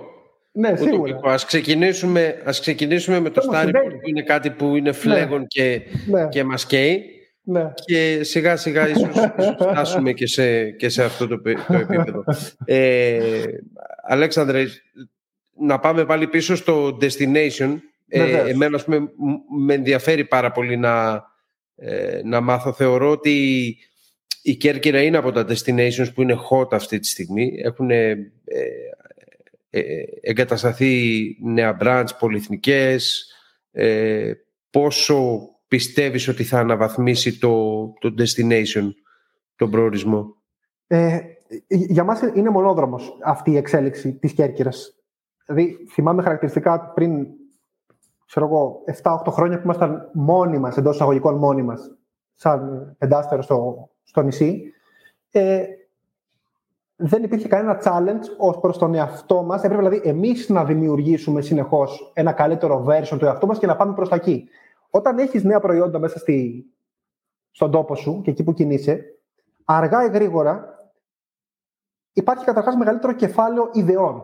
Δηλαδή πλέον δεν είσαι μόνος σου που σκέφτεσαι. Είναι μια ολόκληρη, ένα community που ο καθένας δεν κάνει το καλύτερο για την εταιρεία του, αλλά ταυτοχρόνως όλοι βλέπουμε τι κάνει κι ο άλλος. Είδες ότι είναι. Σωστά υγιές και συμβαίνει. Και μάλιστα έτσι γνωριστήκαμε κιόλας, εμείς, αν θυμάσαι. Ήρθαμε στο ξενοδοχείο σαν ομάδα για να σε γνωρίσουμε, να δούμε τι κάνετε εκεί, πώς είναι το, το mentality σας, ο τρόπος σας. Ε, λοιπόν, δεν μπορεί χωρίς αυτό. Δηλαδή, δεν μπορούμε να εξελιχθούμε αν δεν υπάρχει ανταγωνισμός δίπλα μας. Και μάλιστα πολλές φορές είναι αυτό που λένε ότι όταν είσαι σε, ένα, μια αίθουσα και δεν είσαι, και είσαι εσύ μάλλον εξυπνότερος, καλύτερα να αλλάξεις αίθουσα. Το ίδιο ισχύει και για τα προϊόντα. Όταν είσαι, ε, βρίσκεσαι κάπου, ότι θεωρείς ότι είσαι ο, ο top και ότι έχεις κλείσει, ότι δεν έχεις κάτι άλλο να πάρεις από, από το community, καλύτερα να, να κάνεις κάτι καινούργιο κάπου αλλού, να ασχοληθείς τέλος πάντων με κάτι άλλο, για να μπορέσεις και εσύ να τραβηχτείς από κάπου. Να, γιατί όλα είναι σχετικά. Ο ένας τραβάει τον άλλο και πάμε όλοι μπροστά. Σίγουρα παίζει ρόλο το, το αεροδρόμιο και το τι θα γίνει στο συγκεκριμένο κομμάτι. Παράλληλα, παράλληλα γίνονται και αυτά που πρέπει να γίνονται σε, σε επίπεδο υποδομών. Κοίτα, ε, να σου πω την αλήθεια, είμαι επειδή από κατάλαβες και από την κουβέντα που κάνουμε, μου αρέσει πάρα πολύ να ελέγχω και έχω λόγο πιο πολύ εκεί που μπορώ να ελέγχω και εκεί που δεν ελέγχω, δεν ξέρω αν εύκολα μπορώ να μπω και να κάνω κουβέντα. Δεν είμαι, παρατηρώ ότι πάνε τα πράγματα προς τη σωστή κατεύθυνση. Δηλαδή, είδα πούμε, το αεροδρόμιο της Κέρκυρας, το οποίο απέκτησε παραπάνω διάδρομο. Άνοιξε το καβάσι του, τα σλότ που έχει να φέρει κόσμο παραπάνω. Σίγουρα αυτό θα βοηθήσει. Βλέπω προϊόντα να βελτιώνονται. Αυτό που με προβληματίζει είναι το επίπεδο του, του προσωπικού. Γιατί δυστυχώ. Επαγγελματισμός.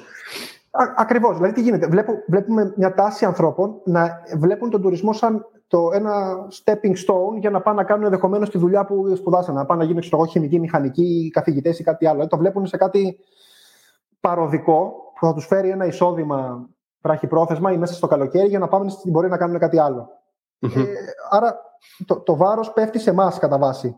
Δηλαδή θεωρώ ότι οι εταιρείες θα πρέπει σιγά σιγά να αρχίσουν να βλέπουν τον υπάλληλο σαν πελάτη που θα έπρεπε να είναι έτσι κι αλλιώς το case, αλλά να που πρέπει να γίνει τώρα και όποιοι το κάνανε από πιο παλιά, είδες τώρα έχουν ανταγωνιστικό πλεονέκτημα. Απολαμβάνουν, και... απολαμβάνουν ναι. έτσι ένα πιο ναι. επαγγελματικό περιβάλλον σίγουρα. Ναι, γιατί σκέφτομαι ότι παλιότερα, αν θυμάσαι Κωνσταντίνε, αυτοί που είχαν υψηλό retention στο προσωπικό, σου λέγανε, μα καλά, έχεις 15 βιογραφικά για την κάθε θέση για νέο κόσμο και εσύ επενδύεις στο retention. Και όμως είδες που γύρισε ο τροχός και αυτοί είναι οι άνθρωποι οι οποίοι στην ουσία τώρα δίνουν το ίδιο επίπεδο υπηρεσιών ή και καλύτερο, γιατί ο κόσμος εξελίσσεται. Και κουβαλάνε την εταιρεία στις πλάτες τους. Ακριβώς. Ακριβώς. Άρα υπάρχουν πράγματα να γίνουν. Ε, είμαι πολύ τυχερός που και η δικιά μου εταιρεία μέσα στο κομμάτι αυτό βλέπω ότι έχει σαφή, τέλος πάντων, σαφές όραμα και διαδρομή και ευελπιστώ τα πράγματα να πηγαίνουν καλύτερα. Παρατηρώ ότι υπάρχει συνεννόηση, τουλάχιστον συνεννοούμαστε. Και είναι ε, λίγο πριν θα, θα ήθελα έτσι και να σε ρωτήσω σχετικά με τα Μαρμπέλα που είσαι πολλά χρόνια εκεί οπότε το έχεις ζήσει όλο από την αρχή. Έζησες αναβαθμίσεις, ανακαινήσεις, επεκτάσεις. Ε, έτσι, πώς αισθάνεσαι για όλο αυτό που, που το βλέπεις να, από, από νηπιακό στάδιο να έχει φτάσει στο σημείο να ανταγωνίζεται πλέον ε, ε, πολύ μεγάλα ξενοδοχεία; Ναι. Κοίτα, δεν μπορώ να αισθάνομαι τίποτα λιγότερο από περηφάνεια αρχικά, γιατί όντως πραγματικά όταν θυμάμαι, εδώ έστησα την εγκατάσταση του Φιντέλιο το 2014. Έχουν πάει αρκετά χρόνια. Τότε, πρακτικά όλη η ιστορία και το τι ψάχναμε να βρούμε, ψάχναμε να βρούμε τα data. Δηλαδή πώς θα καταφέρουμε να δούμε κάτι εν τέλει. Δηλαδή ήταν τόσο, τόσο νηπιακή η κατάσταση, όχι μόνο του, του Μαρμπέλα. Το Μαρμπέλα τουλάχιστον είχε την νόηση και το σκεπτικό ότι κάτι, εδώ πρέπει κάτι να κάνω. Θυμάμαι χαρακτηριστικά ότι όταν είπαμε να συνεργαστούμε και να έρθω να δουλέψω, ότι δεν υπήρχε καν η έννοια του revenue management. Δηλαδή, το revenue management ήταν ένα παρακλάδι των κρατήσεων, το οποίο παράλληλα με τη δουλειά τη σημαντική που ήταν να περνάω τα δεδομένα, υπήρχε και κάτι ακόμα που είχε να κάνει με το, ας πούμε, ωραία, τι θα κάνουμε, θα δώσουμε προσφορά. Έπαιζαν κάποιες τέτοιες ερωτήσεις που άπτονταν τη δουλειάς του revenue management. Κάποιες απλές ερωτήσεις, οι οποίες δεν μένουν απλές, αλλά η απάντηση μπορεί να είναι από πάρα πολύ απλή έως πάρα πολύ σύνθετη. Mm-hmm. Ε, αυτό που κάναμε λοιπόν εμείς τότε, και ευτυχώς που αυτό συνέβη, είναι ότι δόθηκε ο χρόνος και τα resources σε μια ομάδα να ανακαλύψουν τι παρακάτω μπορεί να έχει αυτό το κομμάτι; Γιατί και εμείς Αλλά να βάλετε περισσότερο data και όχι ένστικτο πίσω από τις αποφάσεις. Ακριβώς. Δηλαδή να μπορούμε να απαντάμε confidently σε κάθε ερώτηση. Δηλαδή το ότι κάποια στιγμή και μετά, και αυτό έγινε πολύ σύντομα, μετά από ένα-δύο ότι άλλαξε η κουλτούρα της εταιρείας και δεν έλεγε πια μπορούμε να δούμε αυτό. Η κουλτούρα μετακινήθηκε και έλεγε ωραία, δείξε μου εκείνο, δείξε μου αυτό. Δηλαδή πλέον κάτι το οποίο ήταν στη σφαίρα του για να δούμε, μπορεί να γίνει. Έγινε πια αυτό που λέγαμε για commodity νωρίτερα. Έγινε commodity το να πεις ότι έχω πλήρη γνώση της οποιαδήποτε απάντησης σε οποιαδήποτε ερώτηση. Είναι και βασικά απλή. γρήγορα. Χωρίς κόστος και γρήγορα. Γιατί θα μπορούσε καλύτερα να το κάνει κάποιος γρήγορα να σου πει: Ωραία, δώσε μου για αυτό το report και 300 ευρώ επειδή τόσο είναι έργα το μέρα μου. Όχι. Αυτό πάμε πάλι πίσω στην ερώτηση που που έκανα πριν τη, τη, τη φιλολογική. Είναι, είναι τραγικό αυτό. Ε, προτείνω επιφύλακτα. Αν με ακούνε ιδιοκτήτες και μέτοχοι ξενοδοχείων, αντί τόσο πολύ να επενδύουν μόνο στο κομμάτι το τεχνικό, ότι ας πούμε mm-hmm. ακούνε ένα hype τουρισμό και λένε «Α, τώρα παίζει AI, κάτσε να βάλω AI, τώρα παίζει ας πούμε, ξέρω εγώ, κρυπτονόμισμα, κάτσε να χώσω κρυπτονόμισμα» και πάει λέγοντας, να επενδύσουν σε ανθρώπους οι οποίοι σε βάθος χρόνου θα μπορέσουν να γράψουν ένα ωραίο, μια ωραία ιστορία πάνω στην οποία θα, θα έρθει ο επόμενος και θα βελτιώσει. Να φτιάξουν ένα κορμό. Ένα ιστορικό κορμό που εκεί πάνω θα έρθει και θα βάλει ο καθένας το λιθαράκι του να προχωρήσει. Φάνηκε, δηλαδή φαντάσου εταιρεία η οποία επενδύει σε revenue management και revenue manager όταν δεν υπάρχει στην αγορά. Προφανώς, όσον αφορά το infrastructure ή το τι θέλω να κάνω σε επίπεδο προϊόντος, το ψάχνει αντίστοιχα και πολύ περισσότερο. Και αυτό είναι το πολύ σημαντικό. Ότι δεν καθόμαστε πολύ σταθεροί να πούμε ότι ωραία, εκεί είμαστε εντάξει, είμαστε κομπλέ. Όχι. Συνεχώς νέα προϊόντα, νέα ξενοδοχεία, να έρθουμε να δούμε, όπως ήρθαμε και σε εσάς, νέες ιδέες να πάρουμε, να κινηθούμε προς τα μπροστά. Και είναι πάρα πολύ σημαντικό. Νομίζω ότι ε, γι' αυτό σου είπα γιατί είμαι τυχερός, ότι έτυχε το timing, το ότι εκείνη την ώρα που ήθελα εγώ να κάνω τον μπαμ μέσα από κάποια πράγματα που είχα στο μυαλό μου, να μπορεί και η εταιρεία ταυτόχρονα αυτή να μου δώσει το χώρο να τα κάνω. Που δεν νομίζω να υπήρχε άλλη εκείνη την περίοδο να το κάνει. Δηλαδή, αν έλεγε σε κάποιον, ωραία, έλα να βρούμε revenue manager, όχι να βρούμε ένα fancy πρόγραμμα, γιατί ένα πρόγραμμα, εντάξει, OK, σήμερα το έχω, το αγοράζω, αύριο το κόβω το license. Το να κάνεις commit σε έναν άνθρωπο ο οποίος μέχρι τώρα δεν υπήρχε αυτός σαν θέση. Με το σκεπτικό ότι τι θα μου φέρει αυτό. Δεν ξέρω καν τι είναι. Ε, χρειάζεται και, ένα, και κάποιο είδους θάρρος. Σίγουρα. Ο διαρατικότητα. Οπωσδήποτε. οπωσδήποτε. Ναι. Και όχι μόνο, πρέπει να βρεις και το κατάλληλο προφίλ. Διότι, ε, ας πούμε, είχαμε πρόσφατα μία συζήτηση για το να βρεις κάποιον IT για ένα ξενοδοχείο. Ε, είναι εξίσου κάτι πάρα πολύ δύσκολο, διότι πώς αναγνωρίζεις αν είναι σωστός άνθρωπος; Έχεις απόλυτο δίκιο και σκέψω ότι τελικά δεν είναι μόνο το αν θα παίξει το τάδε πρόγραμμα ή δεν θα παίξει. Είναι ένας IT, ο οποίος και αυτό είναι ακόμα πιο δύσκολο, θα είναι με το ένα πόδι στην εταιρεία μηχανογράφησης, η οποία θα κάνει scale τη λύση που θέλεις να βάλεις, τύπου Verity. Το άλλο πόδι θα είναι στο business και αν είχε τρίτο πόδι, θα έπρεπε να είναι στο πώς αυτό θα το παντρέψει στην κουλτούρα, την τεχνολογική του κάθε ξενοδοχείου. Γιατί ξέρεις τι γίνεται πολλές φορές. Έρχονται τα data και λέει ο καθένας, σου έχω pre-market data, ένα εκατομμύριο, ε, χιλιάδες data points, όπως κάνει booking κτλ. Ωραία, λες εσύ. Ωραία. Και, και, τώρα τι θα τα κάνω; Δηλαδή, τα έχεις, έχει μια πληθώρα, μια πισίνα δεδομένων και από πίσω η εταιρεία σου δεν έχει φτάσει στο επίπεδο να έχει τον κόσμο να τα τρέξει. Δηλαδή, συμβαίνει κατά κόρον εταιρείες οι οποίες έχουν, έχουν πολύ μεγαλύτερη παραγωγή από data από ό,τι μπορούν να καταναλώσουν. Και αυτό είναι, είναι βασικό πρόβλημα. Ειδικά τώρα που δεν έχουμε προσωπικό, είναι πολύ βασικό πρόβλημα. Και αυτό θυμίζει πάρα πολύ τους ξενοδόχου που λέει η κακή booking δεν μοιράζεται τα data μαζί μας. Ναι. τα data τα δικά σου τι τα κάνεις; Ναι, ακριβώς. Εσύ που είσαι σε όλο αυτό το κομμάτι. Δηλαδή, εγώ είμαι εγγεγραμμένος, ας πούμε, σε. να μην πω εκατοντάδες, να πω σε δεκάδες newsletter. Πραγματικά παίρνω από πέντε ξενοδοχεία. Ακριβώς. Ακριβώς. Έχεις απόλυτο δίκιο ναι, σε αυτό. Έχει πολύ ενδιαφέρον. Ε, Αλέξανδρε, κλείνοντας, ε, οπωσδήποτε θα κάνω την ερώτηση που κάνω πάντα. Τι συστήνουμε στους, ε, στους νέους, στους φιλόδοξους revenue managers, στους φιλόδοξους ε, digital marketeers ή e-commerce. Ε, είπε σίγουρα ότι θέλει μεράκι, θέλει αφοσίωση, commitment, αλλά σε επίπεδο skills πού θα έπρεπε να πάμε. Δεδομένου ότι τα επόμενα χρόνια, να μην πάρουμε τη δεδομένη τη δική μας γενιά, να πάμε τα δεδομένα που έρχονται, ότι έρχεται AI, ε, έρχονται από πίσω εργαλεία όπως ε, attribute-based selling technology ε, και διάφορα άλλα πράγματα τα οποία είναι έτσι αρκετά ενδιαφέροντα. Ε, λοιπόν, κοίτα, το, το, το, βασικότερο για μένα είναι κάποιος να έχει consistency στο χαρακτήρα του. Δηλαδή, κάποιος ο οποίος κάνει show up κάθε πρωί, να στο θέσω έτσι, και είναι εκεί και παλεύει να κάνει κάτι καλύτερο, έχει ήδη το 80%. Και αυτό, mm-hmm. παρατηρώντας ε, συναδέλφους ή και ανθρώπους που γνώρισα που δεν συνεργαστήκαν ποτέ πρακτικά, αλλά π.χ. μέσα από την Eurotel που έβλεπα πελάτες παντού, παρατηρήσω τελικά ότι οι πιο πετυχημένοι άνθρωποι είναι αυτοί που δεν κάνανε ποτέ εκπτώσεις στον τρόπο που δουλεύαν. Ούτε είχαν ups and downs, ήταν πάντα εκεί, είχαν πρόγραμμα, είχαν κατεβάσει το time preference, δηλαδή βλέπανε μπροστά. Ήταν επιτυχημένοι, για παράδειγμα, να θυσιάσουν ακόμα και το ίδιο στον εαυτό για ένα καλύτερο σκοπό. Δηλαδή, ενδεχομένως, εγώ, αν φύγω μετά από 3, 4, 5 χρόνια, αυτό δεν σημαίνει ότι σήμερα δεν θα προσπαθώ για να κάνω καλύτερο το αποτέλεσμα, να αφήσω έργο. Ε, ίσως θα πρότεινα, παρόλο που αλλάζει η εποχή, σε ένα νέο άνθρωπο να ακολουθήσει πάνω κάτω τη λογική που μου έκατσε εμένα τυχαία. Δηλαδή, σκέψω ότι αν κάποιος κατάφερε να πάει δύο-τρία χρόνια σε ένα ξενοδοχείο που θα κάνει τα πάντα, όπως έκανα εγώ που έκανα από αποθήκη, λογαριασμούς χρεωστών, κρατήσεις, λογιστήριο, operation, συμβόλαια, τα πάντα, να δει τα πάντα. Με κάτω το κεφάλι, να δεχτεί τα πάντα, να είναι διατηρημένο να αδικηθεί κιόλας, γιατί όλα θα συμβούν, είναι μέσα στο παιχνίδι.